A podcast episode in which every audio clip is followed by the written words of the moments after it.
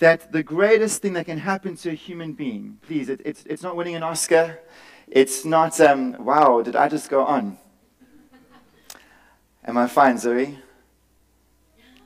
Are you fine? Oh, man. No, I'm not putting you on the spot. Isn't she lovely? Zoe. Okay. I, I, I, you will hear me get vocal. It's normal. So I'm just giving a heads up. Turn down the hearing aids. All right. So, where was I? Oh, yes. It's not winning the Oscar. It's not finding the perfect girl. It's not getting that dream job. Do you know what it is? The greatest thing that can happen to human hearts is the moment when the Holy Spirit works in that person's life and shows them their need for Jesus. It's powerful. It, it is a, it is a, it's, a, it's a creating work. It's a miracle of grace. And can I just say to you tonight, that's where you start, is you need Christ. You might be coming here for other reasons, but it's a joy for me to tell you the reason why you were made and you were born was for Him. And the way it starts is He's offering eternal life to you as a gift. You can't earn it, you don't deserve it, but friends, what a blessing He's willing to give it tonight. And uh, that's the work of the Holy Spirit in salvation. Is it flows with what He's doing. He's helping us come alive to Jesus, to believe in Him, to receive this life inside of us. But friends, in week three last week, we saw that it's not just merely the fact that the Holy Spirit helps us come to salvation. Is that the Holy Spirit empowers us to work out that salvation? Is that salvation is just the start. And he said that we receive life through the Spirit coming to our souls. The, uh, the, Bible, I'm trying to use biblical language for us, so when you read your Bible, it sounds familiar, is it is the filling ministry of the Spirit. And we said a great way of, of, describing how this filling ministry works is like a swimming pool. I have a swimming pool. Um, it was one of the most exciting things. We only had it for about a year and a half. But um, I have to watch it. Its level goes down. And so there's two ways I can fill it. One is uh, I can stick a hose pipe in, and uh, I daily check that those levels are fine. And, and, and, this hose pipe has this gentle stream of water, nothing really noticeable, but it's there. And over a period of time, we see that there's change. And that's the one way that the Spirit works is daily infillings. And it comes from Ephesians 5, verse 18. It says, Be filled continuously with the Spirit. That means every day you come under the Spirit's influence, you come under His leadership you yield to him. Joe's going to be preaching that next week, so I'm not going to steal his thunder. Or you have, oh, wasn't it such a wonderful illustration after uh, Sunday's sermon? Who was around for the storm on Monday? Hey, woo-hoo-hoo. let me tell you, my swimming pool, uh, I, I stupidly went out in the gale and I, I, ran to get my PVC pipe and link it to the gutter, throw it into the pool. Within half an hour, I'd taken it out because, goodness me, God was filling it for me. It was wonderful. And, uh, and you get these special moments in the human soul when the work of the Spirit is heightened. It's powerful. It is something that is accelerated. It's something that fast forwards the move of the kingdom in a human soul through this heightened work of the Spirit. And uh, we looked at last week, it was important that the Old Testament, when you read your Old Testament, people longed to be in what we enjoy today. They long for it. They long to be a part of this work of God, heightened work of the Spirit. And we saw in Jesus' life, he's the perfect example of these two kinds of infillings. He was conceived by the Spirit, and from that second, please hear me tonight, he wasn't waiting for a special experience before he started living for the Father. From that moment of his conception, he started living for the glory of his Father every day. And so must you. You must daily start living for Jesus. You have the Spirit by nature of your salvation. And Joe's going to show us how we relate to Him in a daily way.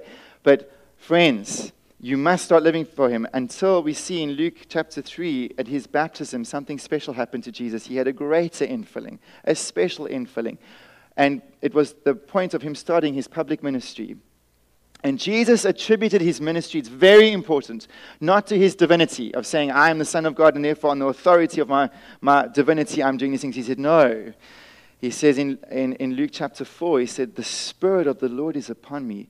The empowering for Christ to do what he did was through the empowering of the Spirit, the special help, the special infilling.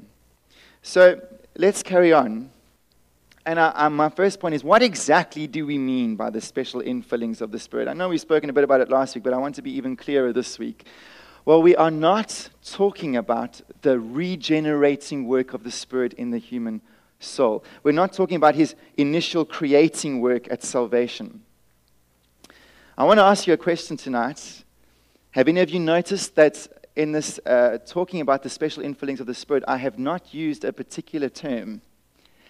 I have not used the baptism of the Spirit. Anybody been waiting for me to use that term? Anybody familiar with that term? Hey, being baptized by the Spirit. Can you just put up your hand if you ever heard that before? All right. Now, what you find in the church is when one part of the church talks about the baptism of the Holy Spirit, they are talking about this work of the Spirit at, at, at conversion. Uh, and that is right. In 1 Corinthians chapter 12, verse 13, uh, we see clearly Paul is saying to his Corinthian church, he's saying, guys, you, you, you're totally divided. One's platforming with this one gift against the other, one's following Apollos and Peter and Paul. It's a mess.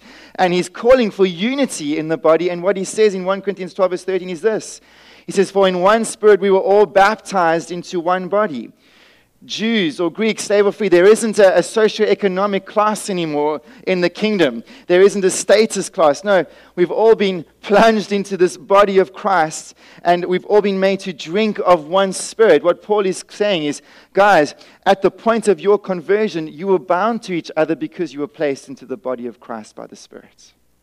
And so the battle of the Spirit can mean the converting work of the Spirit to one section of the church. But then you've got the other section of the church, is the church kind of church I grew up in, where when they talk about the baptism of the Spirit, they're talking about these special empowerings, these special infillings that uh, produce a result in a person who is a believer already. They separate that kind of work of the Spirit as being something that seals or sanctions the work of, of, of the converting work of the Spirit in the human soul. But there's a third kind of baptism of the Spirit that no one ever preaches on. I don't know if you ever heard of the baptism of the, of the Spirit which Jesus spoke of, which was suffering. Jesus, uh, there's a, I had it in my Bible reading plan this week. It was a great blessing to me because I felt it was a little nudge of encouragement. James and John come to Jesus one day and they say, Jesus, we want you to do anything we ask. I mean, that's such an audacious request, right? And the great thing is, Jesus doesn't shut them down. He says, What do you want me to do for you? And James and John said, Hey, when, when, when you come into your kingdom, would you let us sit at your right and at your left?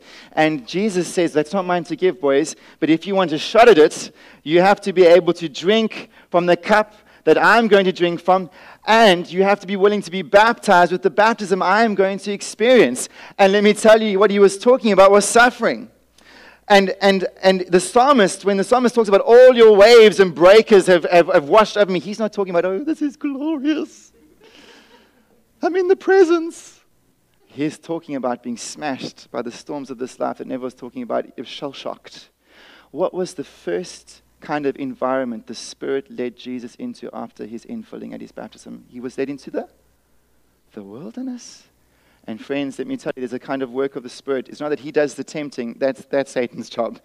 But He can lead us into a place where we are put under great pressure in both minds and, and soul and spirits and body in deprivation. And when Jesus is spoken about being amongst the wild beasts, it's not a Disney picture. You know, we're all in flocking come and sit at the feet of Jesus and they all sing to him and he sings back. That's not what it's talking about. Friends, Jesus in the wilderness was at the risk or at, at, at, at, at the danger, in danger of these wild beasts it's, it is the work of the Spirit um, leading Christ through suffering.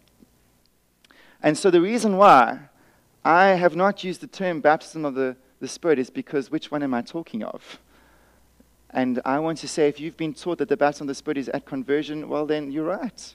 But you must also realize that the words and these baptisms in, in Scripture are not technical, they have different meanings.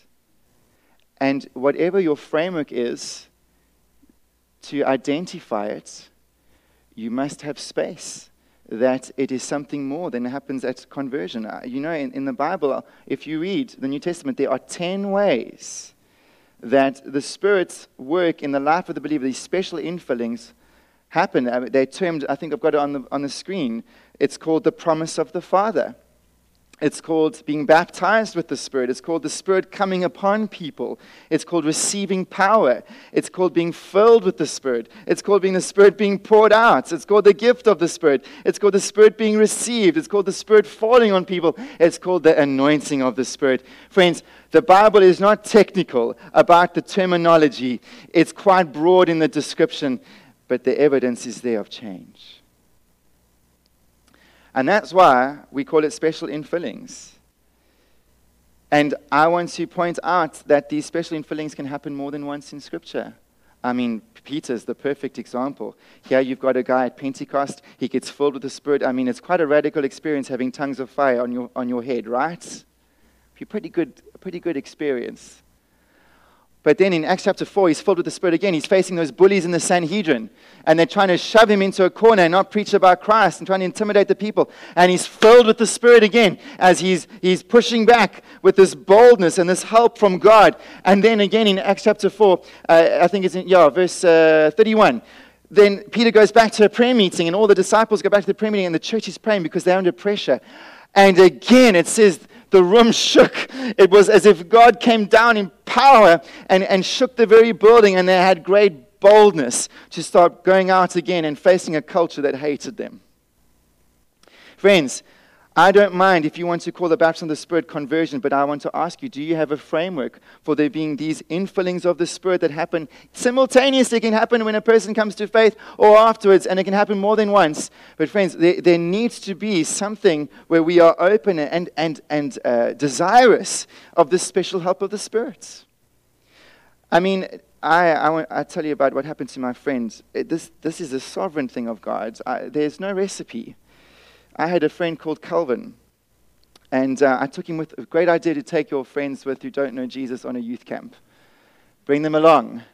And uh, we, there, was a, there was a call to respond to the gospel, and Calvin said, No, I want to receive Jesus. He stood up, and so we prayed with him. And literally, I, I mean, I, I did not expect it we prayed for God's blessing to come on his life. and We led him through, through salvation prayer. And, and Calvin had an encounter with God that ah, it shocked me. It, he had just come to faith. What did he know about this? Nothing. and yet God rocks up. And it can happen, and we see in Acts, it can happen at conversion where God seals almost the second after there's this renewal, this regeneration, sorry, regenerating work of the Spirit. Or you can be like Paul. You know, Paul fascinates me.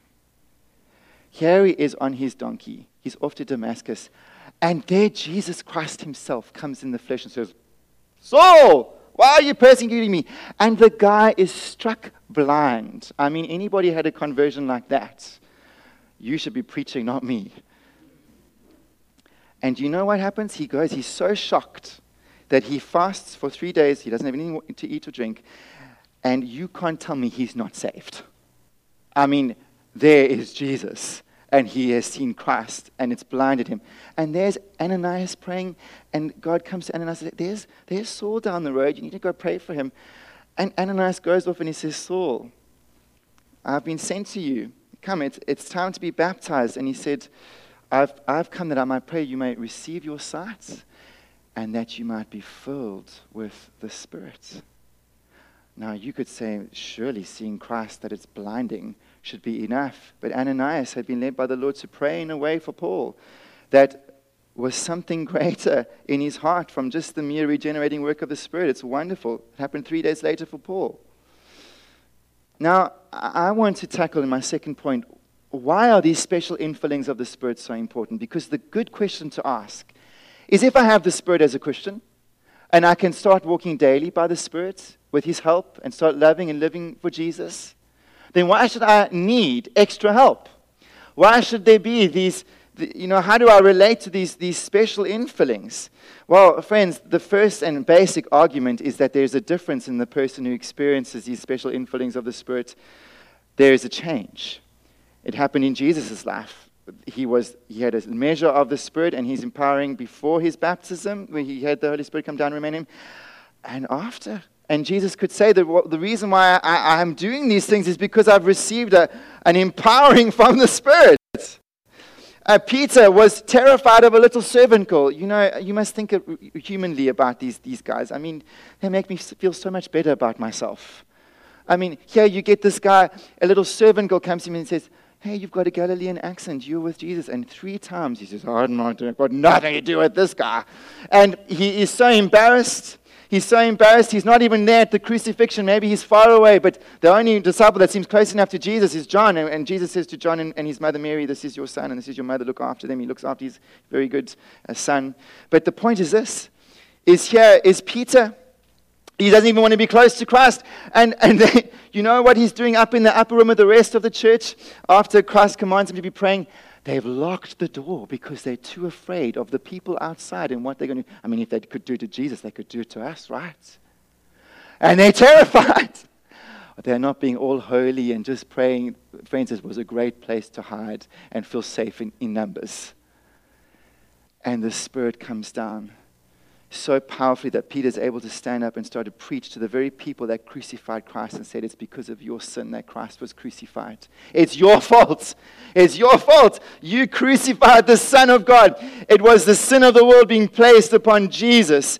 And there was a conviction that happened. And these guys Brothers, what must we do to be saved? There was a response to the gospel of realizing it wasn't some, some meanie uh, Pharisees that crucified Jesus, it was my sin that crucified him. And that second of seeing their culpability culpability around the cross and the mercy of God being poured out upon their lives, it led them to this crying out and saying, Oh, what must we do to be saved?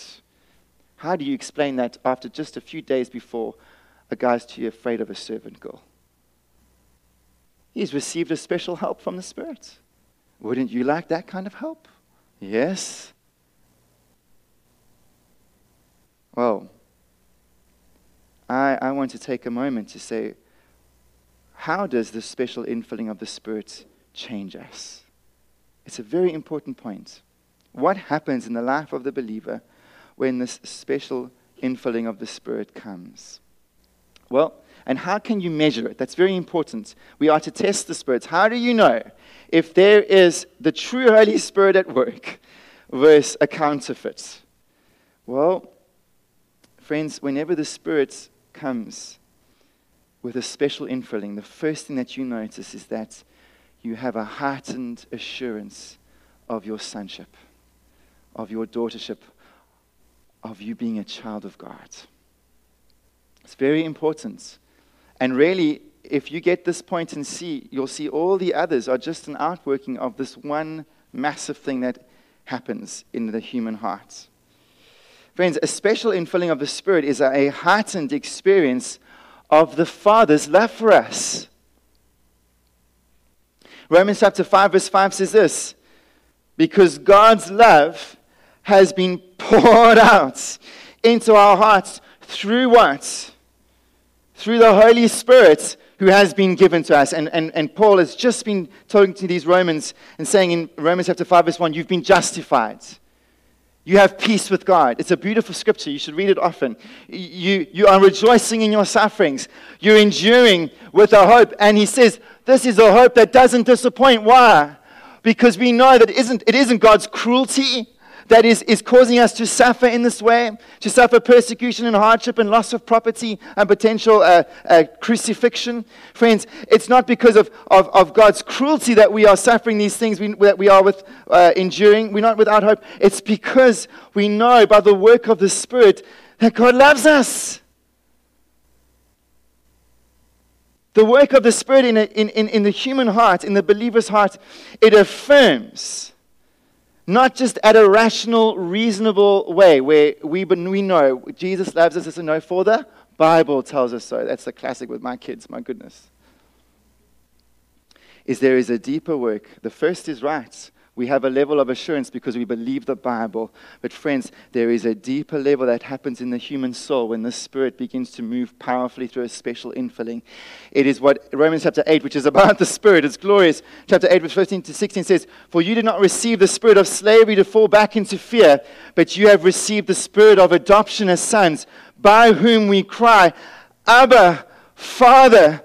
And the Spirit Himself bears witness with our minds, no with our spirit that we are children of God, there is something that takes place in this inner, inner, inner infilling of the Spirit that it, it witnesses not just with our heads, we don't just have mere illumination.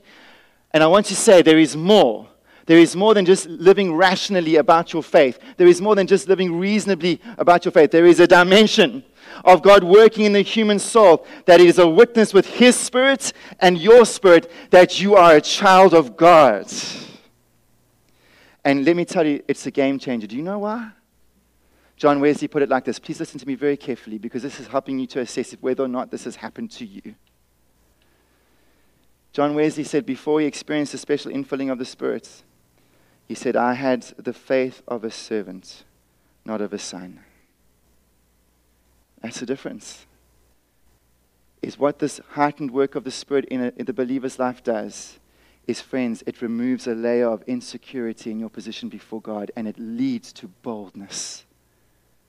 Boldness in seeing God, not as the master only, not as the king only, but as my father. And friends, it's a special kind of father. It is Abba. This is this Abba, it's not quite daddy, but it, it is a God that's a father that you can be very close to.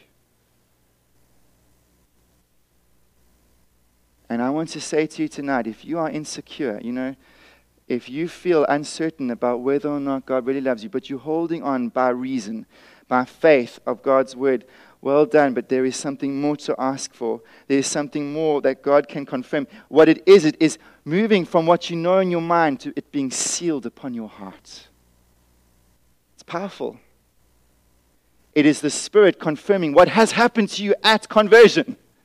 You are already a son of God. And, and your mind can cope with it to a level. Oh, but this ministry of the Spirit comes and affirms at the deepest part of your humanity. I, I, I can't go deeper than the Spirit itself, but there is a witnessing. There is a confirmation that, yes, you are born again because you've believed the truth. Oh, but you experience in your heart because it's been sealed by the Spirit coming down upon you. And let me tell you, it changes the Christian. Why? Because they rolled on the floor? No. Because they laughed? No. Because they broke it in a funny tongue? No. Friends, this thing can happen in any multiple ways. That's not the point. The outworking of it is the second that they come out of that experience, it can linger for some time, it can happen over weeks. But the difference is this the difference is when they start to pray, they're praying to a God they have great boldness to approach. It's not this academic understanding that you're doing the maths of because I'm righteous, therefore I'm, I'm acceptable. Because I'm acceptable in Christ, that means I can come to God. You're not even doing arithmetic. Your spirit is witnessing with God's spirit that you can come boldly to this Father you can even call Abba. When you read your Bible, you suddenly are reading about a God that is for you. When you start to walk and you suffer, it's no longer is God being cruel? Let me tell you, the mark of a person that has experienced this infilling is one that looks at God as being perpetually, eternally good. The one that has not experienced this suffering is always a difficult experience because God's love, in a sense, is on trial. Because in your mind, you are doing your best to believe what your heart is struggling to cope with. But when you experience this outpouring of the Spirit, friends, it settles fundamentals in your relationship with God and it gives you such a boldness to start trusting Him. I mean, you can start to entrust your life to a God that loves you, right? You can start to believe when there's great pressure upon your soul that this God is for you. He's not against you. It's not just a rational experience of seeing Christ being crucified and that being the evidence of His love for you. That love is being ministered to you. And because it's being ministered to you, you stand. You go like Paul, I believed in him, but now I know whom I believed.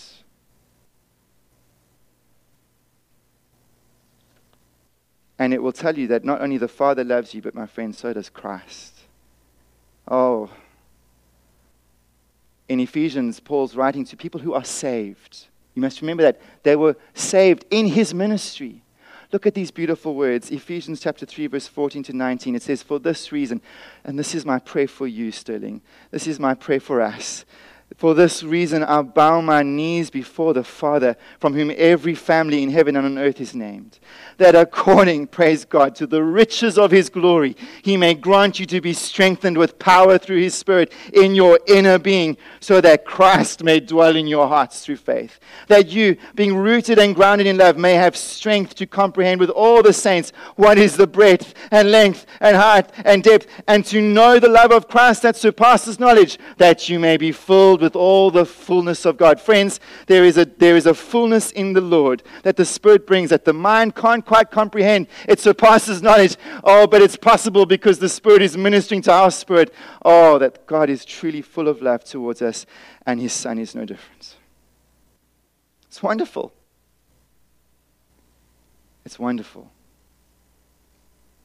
And because of this, friends, the mark of the Spirit and its special infilling, it makes you feel God being very close. And let me tell you what it does it moves you from being faithful in your reason to believe the truth to have an awakened appetite because you, got, you realize God can be much nearer than what you thought possible. Suddenly you go, I can't live the same. I know that this God can be more personal than what I understood at my faithful reason, at my faithful ability to try and, and, and hold to the truth and believe with my mind. Oh, but no, when this thing happens of the special infilling of the Spirit, you start to see that this God is much closer, much more uh, near than what you ever thought before. And you cannot go back to the same way of expectation as what you had. You can't. And friends, this can happen. I want to burst open the, the, framework of oh, it must happen in this way. Friends, it can happen as you are coming quietly before the Lord in Scripture. It can happen as you're sitting under a sermon. It can happen as someone prays for you. It doesn't matter. But the mark of it is that God awakens you to his nearness, and suddenly he's much closer than what you ever thought possible. And it leads to worship. Don't you think it's fascinating? 1 Peter chapter 1, verse 8. Paul, uh, Peter says this is that this outpouring of the Spirit leads to joy that is inexpressible. It blows your mind, but it's filled your heart. It's joy that is inexpressible and it's filled with glory. Friends, let me tell you, it is appropriate for when God rocks up in the human soul in this way for our hearts to be thrilled. You know, at a human level, it spoke to me. It was almost a spiritual experience I was watching this dating series, and there was this young guy. Well, he didn't think he was so young. He was a bit depressed because he never had a girlfriend. He's 30. And um, he was desperate, desperate. And he had some challenges personally. Uh, and they set him up with this girl who breaks all, all, She is very modern. She doesn't wait for him to make moves. She makes all the moves. She said, Do you want to be my boyfriend? He's like, oh, Yes! And then she says, Can I, can I give you a kiss? I mean, it's so innocent. These two are just. And he goes, Yes! and she gives him a little peck. And he literally goes, I could explode! He says, I, I, I want to explode. Why? Because he's wanted and he's loved. Friends, friends, don't you think a God who has made us to be loved and to love others wants to love us in that way? It's wonderful. It's thrilling. And the result is worship. It's worship. It's, it's joy inexpressible and full of glory. And it leads to boldness, friends. Suddenly, what, what the, someone who was timid, timid in their approach to God. Is this my master and is he pleased with me? Suddenly go, Yes, I know it's sealed in my heart. I'm his. They go from being timid and frightened to being courageous and bold and confident, bold to trust him, bold to, to share about him. Why? Because the fundamentals of their acceptance is settled. It doesn't matter if this person hates me because I know Jesus and want, to, want them to know Jesus. It doesn't matter how they treat me because the fundamentals of my life, my security is settled in this unchanging, eternal love of God. I know my spirit witnesses his, but I'm his. If you don't want me, it's okay because I'm wanted by the one that really matters.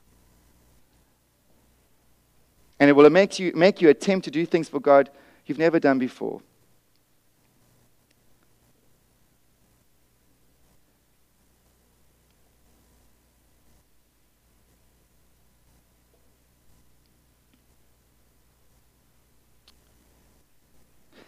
the second point is it boosts your sanctification. It's not just this heightened assurance of, his, of your sonship or daughtership, is that it boosts, it, it promotes sanctification, which is holiness in the life of the believer. Friends, don't you think that when God's Spirit melts your heart by His love, your desire that you want is to please Him?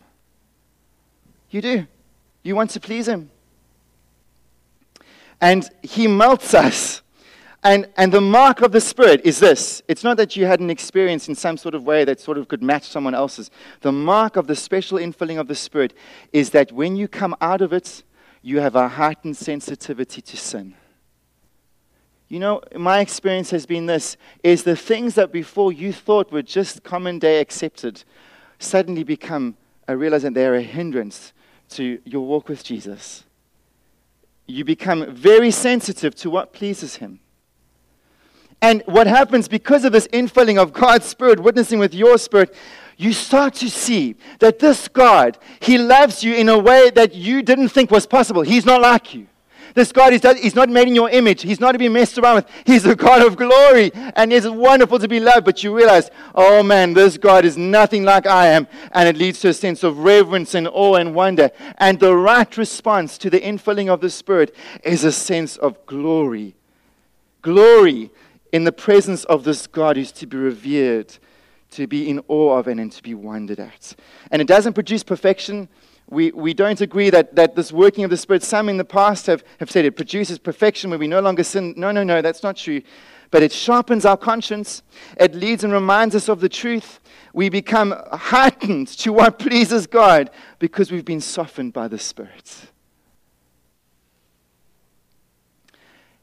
And what it does is when this Spirit comes and fills us afresh, is it gives us motivation, fresh motivation to live a godly life. Have you ever had this experience? Oh, of course you have. You're human.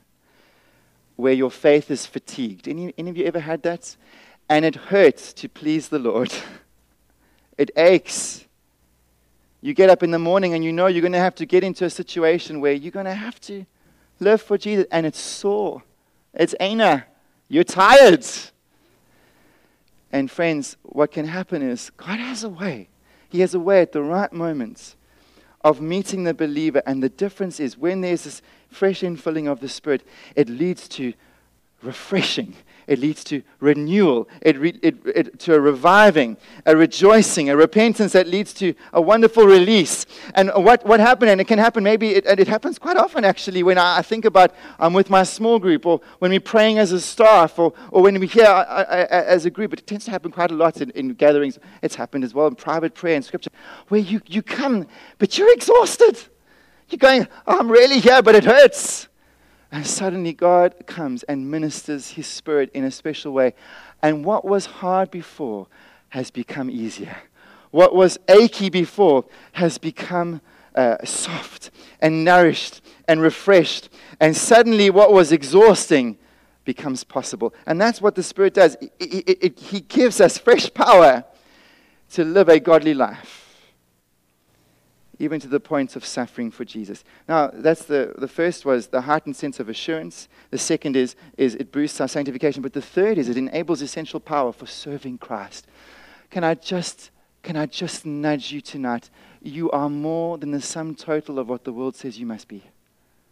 In other words, this is what the world says you need to be, is you need to get good marks, you need to get a, a good degree, find the trophy husband or wife, if you want that, and then what you need to do is make sure you have a big enough retirement pot so that you don't miss out on life financially, but at the end, you live a blissful life that's almost heaven on earth.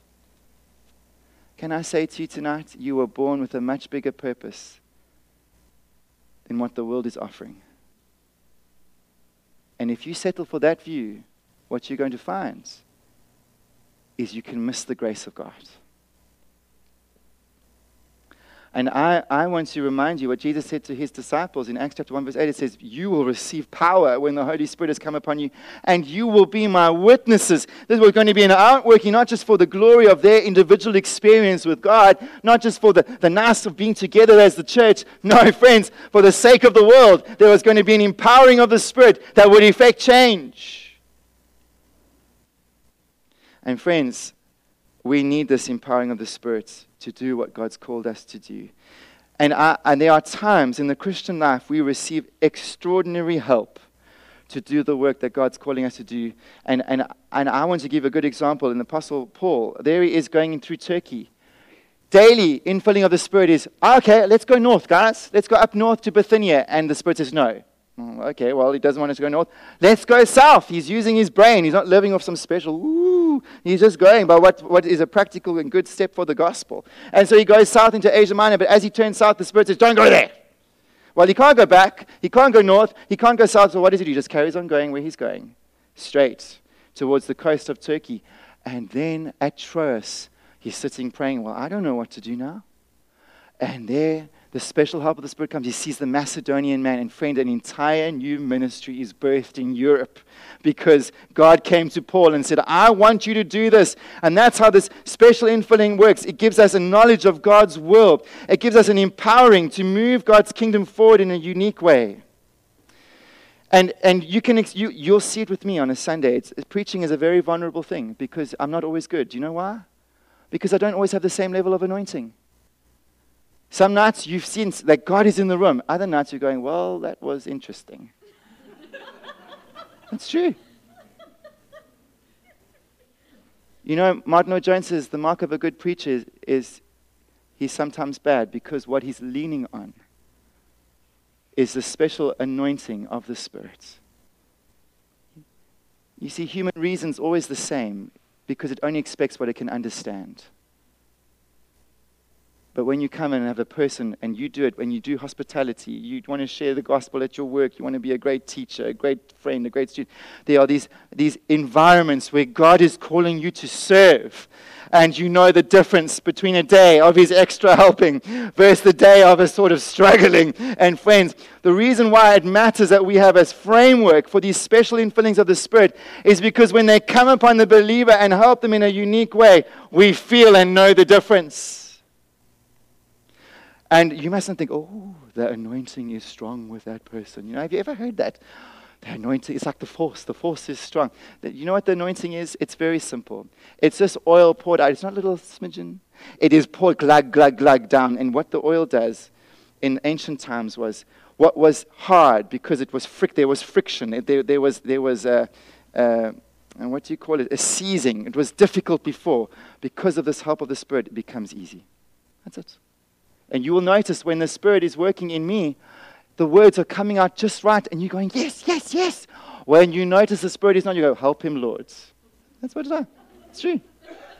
When you are praying individually, this is how it happens.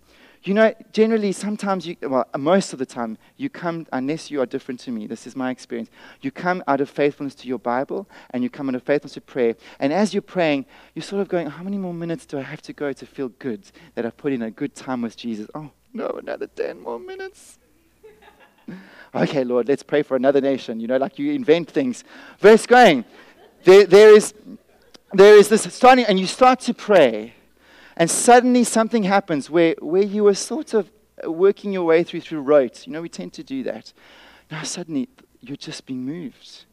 And as you're praying, suddenly you're praying in a way where you know this is helpful. I'm getting help and it's easy. And, and 10 minutes can go past, 20 minutes can go past. This person comes to mind. That person comes to mind. The president comes to mind. Suddenly you're praying for the church. Suddenly there's this help. As you, it, is, it is what was hard before. It's become slick and easy and smooth. And you feel the Spirit is helping. That's anointing, my friends.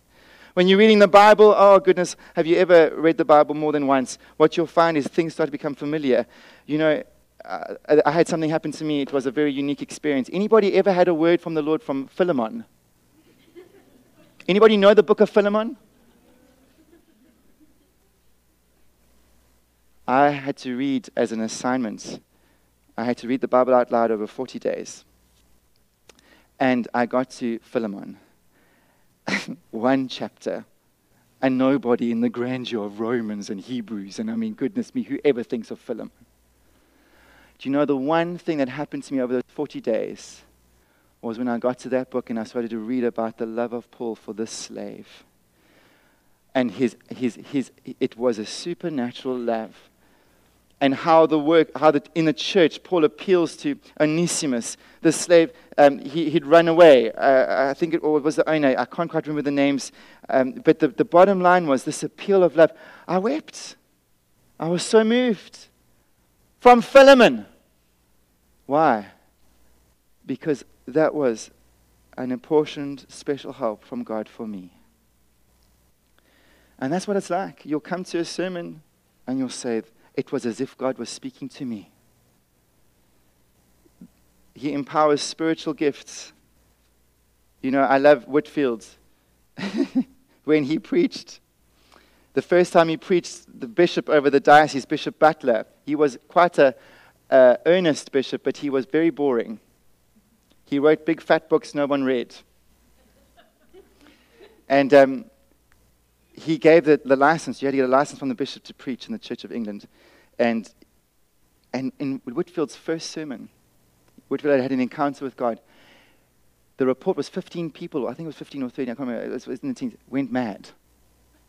And they reported to the bishop, and they said, Bishop, Bishop Butler, Bishop Butler, that's Whitefield preached, and 15 people went mad.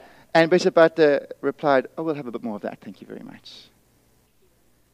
Because in the end, you see, there was a difference between somebody moving with the help of the Spirit versus the exhausting intellectual boredom of arguments that was going nowhere. And it's the same. Suddenly, you just have a word for somebody. You start to pray for somebody. So this person's on your heart. You're just going with what the Spirit's doing. People are saying, Well, how do you have it? Well, you're just going, Well, it's there. It's there. I am just being obedient. What seems hard for someone else is easy for you because God's just working that way in your life. And I, I, I want to answer the question. It's a very good question. What's the point of these special infillings if they fade? And they do. You know, you can have such a wonderful experience like Jacob at Bethel.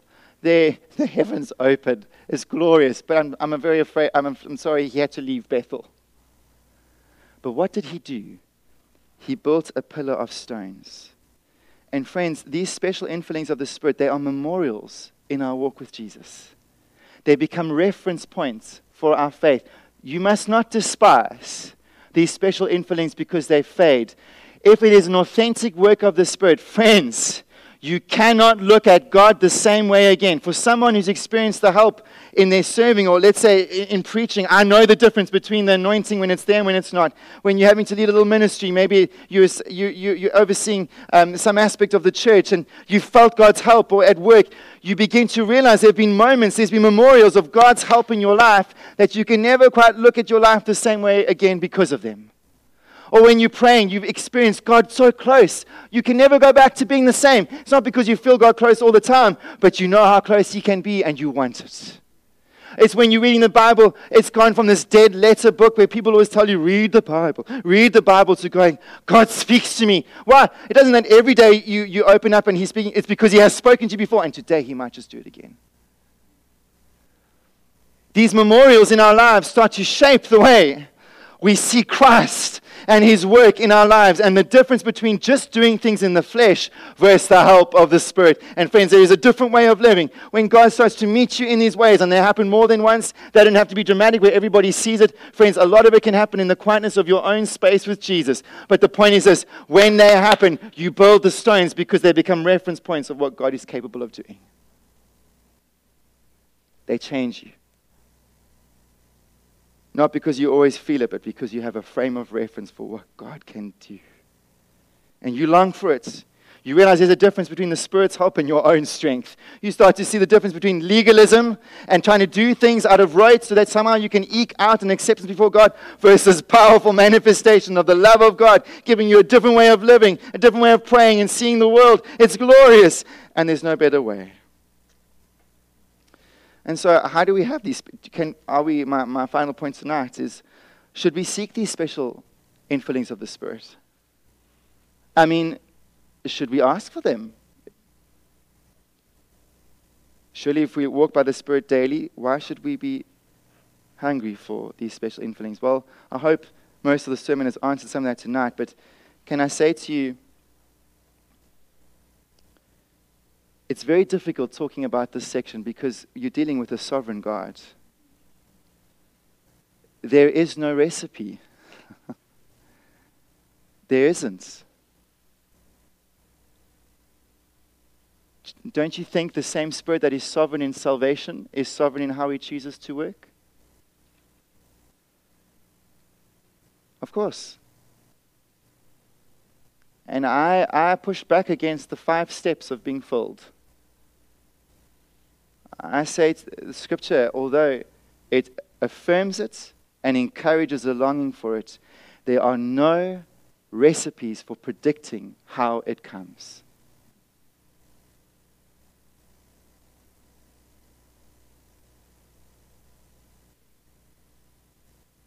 And I am very clear tonight the gift of tongues is not the only way an infilling can happen.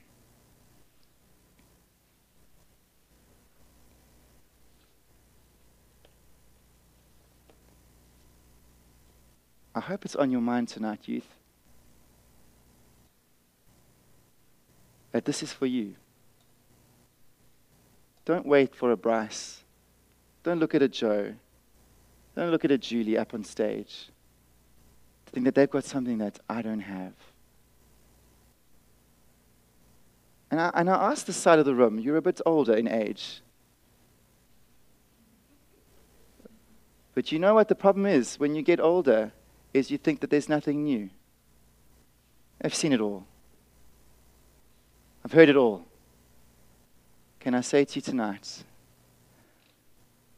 whether you're young or whether you're old, you should hunger for God to work in your hearts and in the church in this way. Why? Because the outworking of a spirit filled life is not, oh, I wish I had known prophecy more. Don't worry, they're just going to get hospitality ready. Working in their gifts.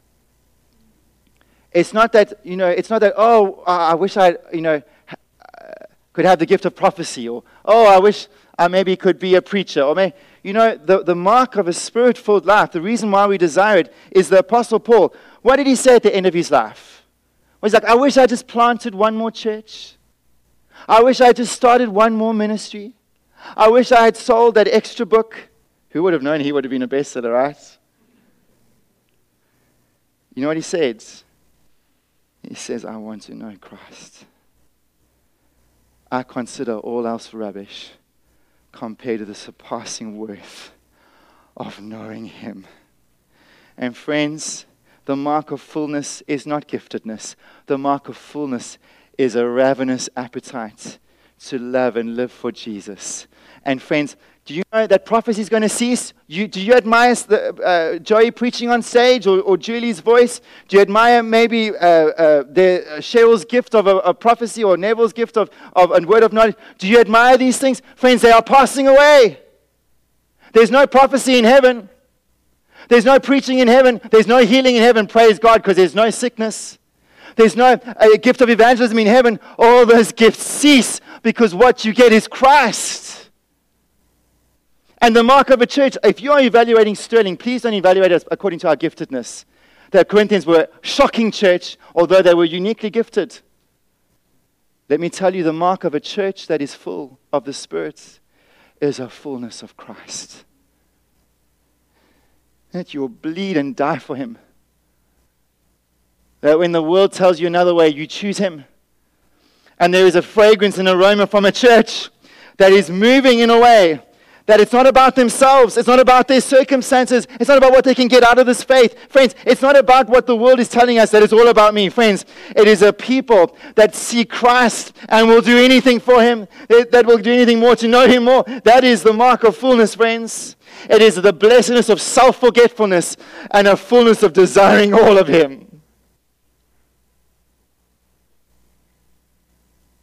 Who cares about Apollos and Peter? Who cares about a Joe and a Matt and a Mark? Who cares about what your favorite leader is in youth? Who cares about what you care about is Christ?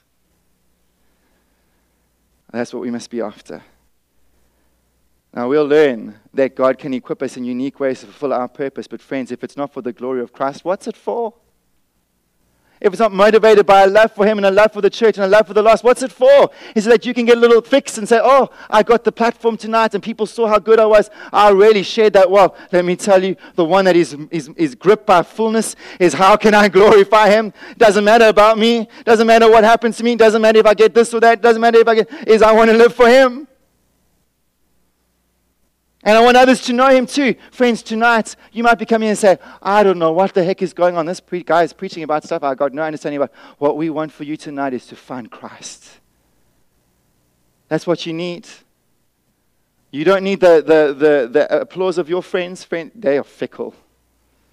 You don't need the next best grade at school, though you might be saying, friends, won't you you need more than anything else is Christ. And might you find him here at Sterling? Might he be on the lips of the people here? Might he be in their prayers? Might he be in the songs? Might there be in the desire to live? Might the fragrance of Jesus, might the mark of this church be when I come here, I couldn't get away from Christ.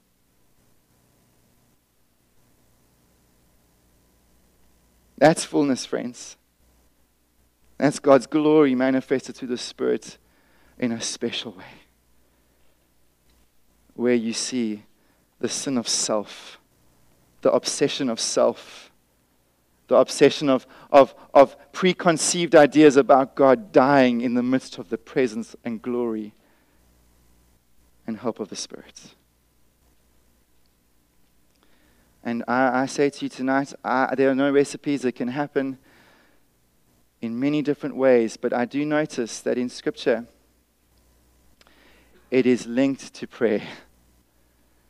And I want to say, if you are not interested in the daily infillings of the Spirit, I don't think you must be interested yet in the special infillings of the Spirit.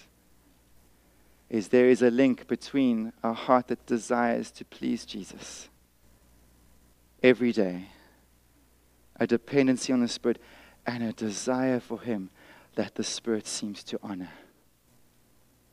Friends, if you think that this is just about what you can feel or get out of it, then I'm afraid it's not for you. What the Spirit is training us to look at and long for is Christ. You want more of Christ? It's for you. It's for you. And you ask, you pray, you pray. And you know, I was speaking to Wendy Heasley, Greg, who preached two weeks ago, his wife, on the Saturday night before he preached. We were just talking through this whole wonderful work of the Spirit. And she said this to me. She said, Matt, I pray for the infilling of the Spirit every day because I need the Spirit's help to live for Jesus. That's right. And we recognize His daily help to resist sin, to be reminded of God's word. But she is open and longing to be more effective to be fuller in love for Christ and love for the church. She wants to be helped along as much as she can, as much as God is willing in that day to work in on. She wants it. That's right. That's how it works. And, and you can go read it at home. Luke chapter 11, verse 5 to 13. Jesus gives us tremendous encouragement. He tells a story of, of this person that's asleep with their kids in bed at night, and there's a friend banging on the door, and the friend in the bed doesn't want to get up for good reason, because if he gets up, he's going to wake up the kids and dirty his feet. And, and this guy keeps banging. Open at my night, I need some bread. I've got some on here, and I haven't had a chance to bake. Eventually, it says, it says, Jesus says, I tell you, though, he will not get up and give him anything because he is his friend. Yet, because of his impudence, he will rise and give him whatever he needs.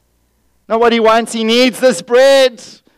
So, for some entertainment fix, he's got someone to feed. He needs bread to do this work of hosting well. And he goes and he knocks and he knocks on his friend's door. He says, Help me out here. And because of his impudence, because of his belligerence, because of his, his determination, he gets his answer. And Jesus says, And I tell you, ask and it will be given to you, seek and you will find, knock and it will be open to you. For everyone who asks receives. Everyone in this, in this aspect, we'll see what he's talking about now. He they receive, and the one who seeks finds, and to the one who knocks it will be opened. And this is it. What father among you, if his son asks for a fish, will instead of a fish give him a serpent? Or if he asks for an egg, will give him a scorpion? If then you who are evil know how to give good gifts to your children, how much more will the Heavenly Father give what? The Holy Spirit to those who? Do you notice that it's someone who is saved? You're already calling God Father. You're not begging for salvation tonight. God gives it as a gift. But, friends, can you see that there is such an invitation? Wendy Heasley's got it right. She knows every day she can come and ask and seek and knock for the filling of the Spirit. And it might manifest in however sovereignly God decides, but she wants all the help she can get. And I want to say this kind of prayer if you're in a space of wanting more of Jesus, that's the work of the Spirit. This kind of praying is abnormal. You can do it because you're told to, or you can do it because you're groaning for more. And I want to say, some of you know what that's like. Jesus has gripped your heart and he's calling you to pray where before you're just not satisfied. Before you could be satisfied with doing the things that you did normally. But suddenly God starts to, to, to work on your heart and you're desperate in a sense. You, you want more of God and you, you're driven to prayer. And there can be a season of groaning in prayer. And then God responds through the infilling of the Spirit. It's wonderful but you must yield to it. If you have a heightened desire for Christ that's not of your flesh, my friend, that is the work of the Spirit, and fan it into flame. Express it. And then lastly, you'll see in our church that it's linked to prayer, your personal prayer, but it's also linked to the prayer of others in the book of Acts. Won't you stand quickly, Nateska? Is you'll see them do this. It's profound, eh? I mean, it's amazing. It's so difficult. I, I had to do a little dance. Did I have to do anything? you know, did I have to? Did I? Do I have to? Uh, do a sugar, sugar, sugar, sugar, sugar, sugar, pow? I went for them. No, no, no, not yet. there is wonderful precedent for the body of Christ to be the source of the blessing of the special infilling. It's so simple. There's no shabba dabba doo. There's no whoopty doopty doops. All it is, is is coming and going, Can I pray for you that you might receive a special infilling of the Spirit? And we pray. And I tell you, some of you have stories of how God has just been a blessing to you through your brothers and sisters who've prayed. I'll give you a little secret about our small group. I don't really look forward to the time when we talk about the Bible because I have to but I look forward to the time of prayer. I look forward to having my brothers and sisters around me. And, and we lay on hands sometimes and say, you know, as a son, we pray two, one, on, one on one. You know, doesn't matter. Guys and guys, whatever all the rules are, doesn't really matter. But the point is this, is we pray. And I tell you what, God moves. There are times, thank you, Inateska. There are times do you know why we call it the infilling of the Spirit, friends? Is you leave after a moment full. You go, oh, I came here empty. I've been revived. And there is a way that God honors community, the body. He has a way of affirming that you are part of a bigger picture. That's why tonight, you know why I come to church? I don't do it because just God tells me you better not neglect the gathering of the saints is because I know when I come to church, God could do anything. It's so exciting. I don't know how a sermon's going to go. I don't know what God is going to show you. But a living God on the move is an exciting prospect for the one who has expectation. It's glorious. I look forward to small group because I don't know when we get open up the piano and there starts to be a clanky clank clank. I don't know what God is going to do. Glorious. That's how we live. Can I say to you tonight, there's nowhere else in East London tonight I'd rather be. This is the most exciting place. What a joy. Pray for one another. Pray for one another. And you pray yourself. And let's, let's let God be God. Let's stand together.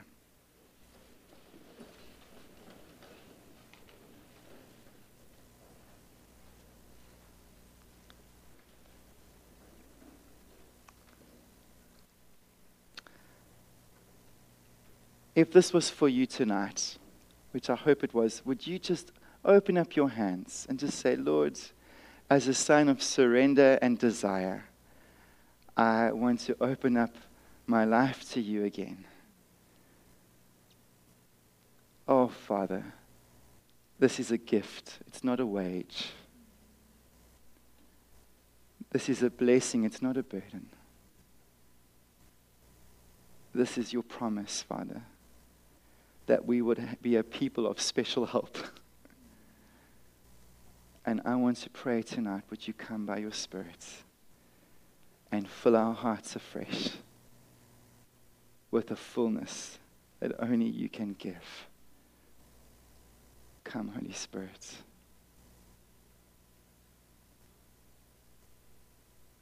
I pray for the joy of the Lord. I pray for the peace that comes from knowing a Father who loves us. I pray for a boldness that comes from a security of knowing no matter what, no matter what another person says, Father, we know what you say, not just with our heads, but our hearts tonight. Come, Lord, with times of refreshing, times of renewal, times of blessing. Make us a full church, we pray. And I want to pray tonight if you don't know Jesus as your Lord and Savior, this is on offer only through Him. It is thrilling to live close to God. But it's for anyone here who will bow the knee to Jesus. I want to ask you have you come to a place in your life where you see your need for Jesus? Would you respond to Him tonight? Would you say, Lord, I'm sinful. I see my sin as being the cause of your crucifixion. And I want to be right with you tonight. Can you say that? Can you say to the Father, I want Jesus? I trust Jesus. Grant me your Son. And then you say to him, I want to live for you. I want to live for you. God, take my life. As best as I know, I want to live for you. You tell Jesus that tonight.